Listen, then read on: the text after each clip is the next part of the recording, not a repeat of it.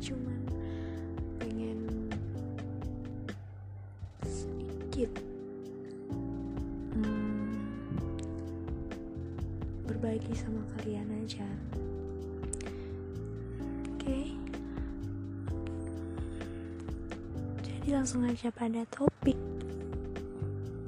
kali ini untuk pertama kalinya kali ini aku lebih aku akan membahas soal friendzone. Nah mungkin friendzone bukan lagi kata-kata yang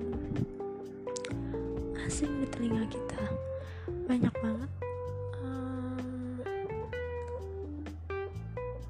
yang sedang mengalami hal ini. Friendzone. Jatuh hati pada teman sendiri gitu gak sih? Kayak sebatas yang satu pihak mau lebih yang satu pihaknya lagi cuman nganggep teman.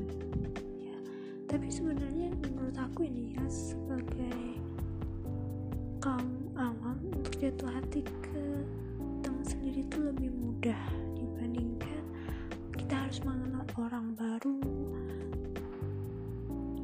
basa-basi lagi kayak gitu. Jujur ya aku tuh orang itu males males untuk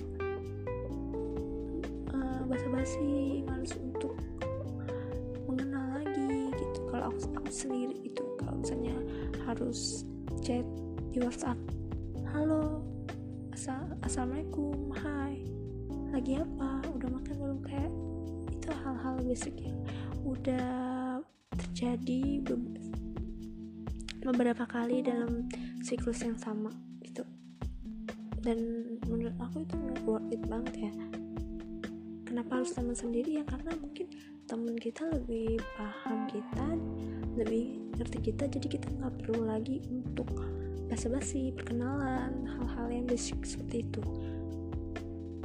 Terus kalau misalnya kita kenal sama orang baru otomatis kayak kita jaim jaim gitu kan. Nah kalau aku sendiri dari aku mungkin orang juga kalian juga ngalamin hal ini kalau sama orang baru tuh otomatis kita bakal jaim kayak menjaga image kita gitu. Takut takut nih takut orang yang ngajak kita kenalan atau orang yang lagi kita ajak kenalan ini malah feel gitu.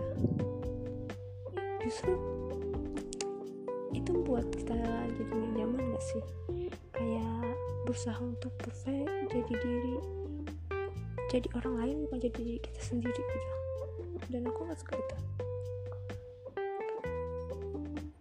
tapi kalau sama teman sendiri mungkin lebih mudah ya.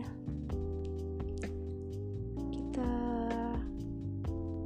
gak perlu jadi orang lain. Cukup jadi diri kita sendiri. Karena dia paham kita gitu dan kita paham dia. It's okay